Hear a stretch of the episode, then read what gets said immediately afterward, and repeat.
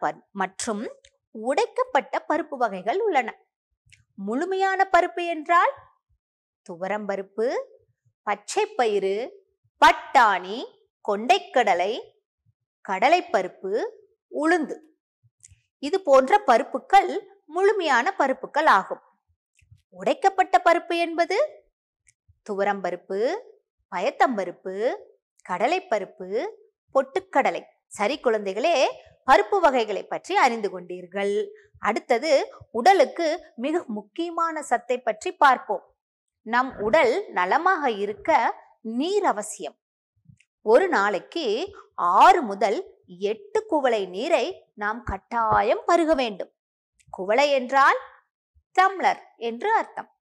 பின்வருவனவற்றை அடையாளம் கண்டு பழமாக இருப்பின் ஒன்று எனவும் காய்கறியாக இருப்பின் இரண்டு எனவும் பருப்பு வகையாக இருப்பின் மூன்று எனவும் தானியமாக இருப்பின் நான்கு எனவும் கொட்டையாக இருப்பின் ஐந்து எனவும் குறிப்பிடவும்.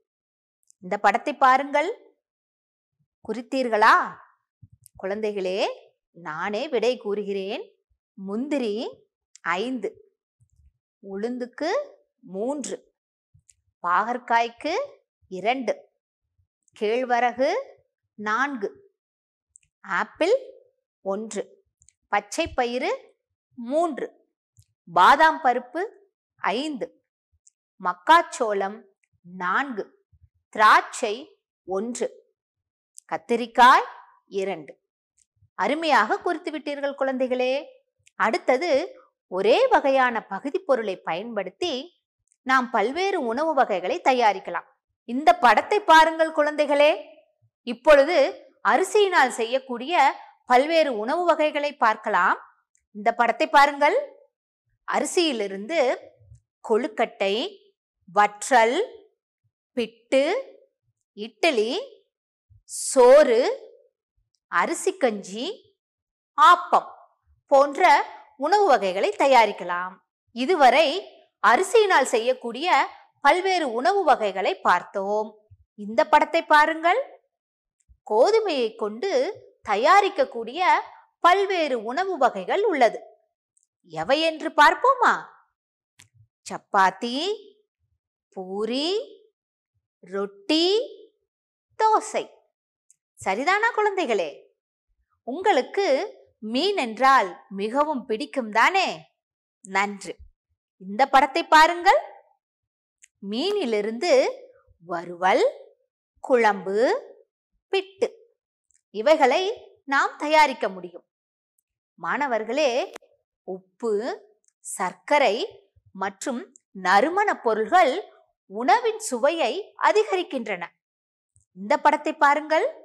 கோதுமையை பயன்படுத்தி தயாரிக்கப்படும் உணவுப் பொருள்களுக்கு மட்டும் குறியிடுவோமா? பூரி ரொட்டி சப்பாத்தி குறித்து விட்டீர்களா குழந்தைகளே? அருமையாக குறித்து விட்டீர்கள். இப்பொழுது ஒரு நாளைக்கான உணவை பற்றி பார்ப்போம். ஒரு நாளில் மூன்று வேளை உணவை நாம் சாப்பிடுகிறோம். காலையில் உண்ணும் உணவு காலை உணவு. மதிய வேளையில் உண்ணும் உணவு மதிய உணவு. இரவு வேளையில் உண்ணும் உணவு இரவு உணவு. நாம் எந்த வேளை உணவையும் தவிர்க்க கூடாது. நம்மில் சிலர் சைவ உணவையும் சிலர் அசைவ உணவையும் விரும்பி உண்பர். இந்த படத்தை பாருங்கள் குழந்தைகளே. பழைய சோறு கேழ்வரகு அடை சாப்பாடு கோழி பிரியாணி எலுமிச்சை சோறு. இதில் சைவ உணவும் இருக்கிறது அசைவ உணவும் இருக்கிறது அல்லவா? இதில் ஒரு வகையான சாப்பாட்டை நாம் காலை உணவாக தினம்தோறும் எடுத்துக்கொள்ள வேண்டும். காலை உணவை தவிர்க்கவே கூடாது. நான் பள்ளிக்கு செல்லும் முன் காலை உணவை எடுத்துக்கொள்கிறேன் நீங்களும் அப்படித்தானே குழந்தைகளே? சரி தின்பண்டங்கள் பிடிக்காத குழந்தைகளே இல்லை. அப்படித்தானே? சரி உணவை தவிர பிற தின்பண்டங்களை நொறுக்கு தீனிகள் என்கிறோம். சத்தான உணவு வகைகளை நாம் நொறுக்கு தீனிகளாக தேர்ந்தெடுத்து உண்ண வேண்டும்.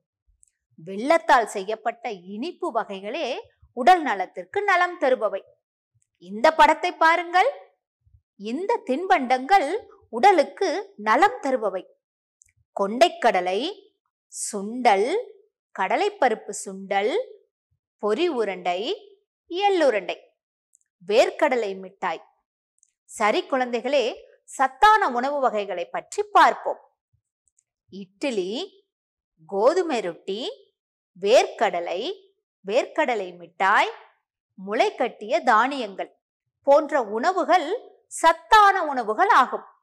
சில நொறுக்கு தீனிகளை குறைந்த அளவு எப்பொழுதாவது உண்ணலாம். படத்தை பாருங்கள். பார்த்தீர்களா?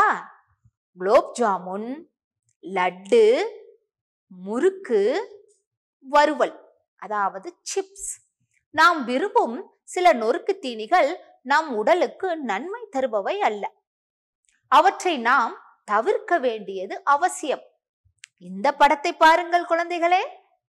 பிஸ்கட்டுகள் மைதா ரொட்டி பனிக்கூழ் ஐஸ்கிரீம் அப்படின்னு சொல்லுவாங்க. மைதா நூடுல்ஸ் மென்பானங்கள் எனப்படும் குளிர்பானங்கள் சாக்லேட்டுகள். நம்மில் பலருக்கு இனிப்பு தின்பண்டங்கள் என்றால் மிகவும் பிடிக்கும். இனிப்புகள் வெள்ளத்தாலும் சர்க்கரையாலும் தயாரிக்கப்படுகின்றன. வெள்ளத்தால் தயாரிக்கப்பட்ட இனிப்பு வகைகளே உடல் நலத்துக்கு உகந்தவை. இந்த படத்தை பாருங்கள். பருப்பு பாயாசம் எள்ளுருண்டை அதிரசம் வேர்க்கடலை உருண்டை இவைகள் எல்லாம் வெள்ளத்தால் செய்யப்பட்டவை. பால் பாயாசம் ரசகுல்லா ரவா லட்டு இவையெல்லாம் சர்க்கரையால் செய்யப்பட்டவை. புரிந்து கொண்டீர்களா குழந்தைகளே? வெள்ளத்தால் செய்யப்பட்டவை நம் உடலுக்கு ஆரோக்கியம் தருபவை. சர்க்கரையால் செய்பவை எப்பொழுதாவது நீங்கள் சாப்பிடலாம். சரிதானா குழந்தைகளே? சரி இந்த படத்தை பாருங்கள். ஆவியில் வேக வைக்கப்பட்ட உணவு வகைகளை பற்றி பார்ப்போம். இட்லி அரிசி உப்பு உருண்டை பிட்டு இடியாப்பம். இந்த வகையான உணவு வகைகள் ஆவியில் வேக வைக்கப்பட்டவை. அடுத்தது அதிக சத்து நிறைந்த முளை கட்டிய தானியம். சரிதானா குழந்தைகளே? எப்படி தயாரிப்பது என்பதை பற்றி பார்ப்போமா? இந்த படத்தை பாருங்கள். பச்சை பயிரை ஒரு பாத்திரத்தில் எடுத்து அதில் தண்ணீர் ஊற்றி இரவு முழுவதும் ஊற வைக்க வேண்டும். காலையில் நீரை வடிகட்டி சுத்தமான ஒரு வெள்ளை துணியில் அதை கட்டி வைக்க வேண்டும். மறுநாள் தானியங்களில் சிறு சிறு வெள்ளை வண்ணத்தில் முளைகள் இருக்கும். இதுதான் முளை கட்டிய தானியங்கள். இதை பச்சையாகவே உண்ணலாம். இந்த முளை கட்டிய தானியங்களை நாம் உண்ணும் பொழுது தானியங்களில் உள்ள சத்துக்கள் முழுமையாக நமக்கு கிடைக்கின்றன. புரிந்து கொண்டீர்களா குழந்தைகளே? முளை கட்டிய தானியத்தை எவ்வாறு தயாரிக்க வேண்டும் என்பதை. இப்பொழுது பாருங்கள் இந்த படங்களை. சில தாவரங்களின் இலைகள் உணவாக பயன்படுகின்றன. இந்த படத்தை பார்த்தீர்களா? இந்த இலைகளை நாம் என்னவென்று அழைப்போம்? கீரைகள் என்று அழைப்போம். சரியாக கூறிவிட்டீர்கள். வாரத்திற்கு இரு முறையாவது நாம் கீரைகளை எடுத்துக்கொள்ள வேண்டும். உங்களுக்கு தெரிந்த கீரைகளை கூறுங்கள். சரியாக கூறிவிட்டீர்கள். முருங்கைக்கீரை மணத்தக்காளி கீரை பொன்னாங்கண்ணி கீரை. அடுத்து நாம் தவிர்க்க வேண்டிய உணவுப் பொருள்கள் வட்டமிடும் பகுதிக்கு வந்துள்ளோம். இந்த படத்தை பாருங்கள் குழந்தைகளே. இதில் நாம் தவிர்க்க வேண்டிய உணவுப் பொருள்களை வட்டமிட வேண்டும். வட்டமிடுகிறீர்களா? சாக்லேட் நூடுல்ஸ் சிப்ஸ் வறுவல் குச்சி ஐஸ் பிஸ்கட்டுகள் வட்டமிட்டீர்களா குழந்தைகளே? அருமையாக வட்டமிட்டு உள்ளீர்கள் அடுத்தது இந்த படத்தை பாருங்கள். உணவு உண்ணும் முறைகள் பற்றி பார்ப்போம். அம்மா அனைவரையும் சாப்பிட அழைக்கிறார்கள். உடனே ஓடி வந்து தட்டின் முன் அமர்ந்து கொள்வோமா? இல்லை இல்லையா? நன்றாக கைகளை கழுவித்தான் வருவோம். கைகளை கழுவும் முறைகள் உங்களுக்கு தெரியுமா? நான் சொல்கிறேன் கேளுங்கள். சோப்பை எடுத்து நன்றாக தேய்த்து கைகளை நன்றாக கழுவ வேண்டும். சரிதானா குழந்தைகளை? சாப்பிடும் முன்பு கைகளை கழுவுதல் மிக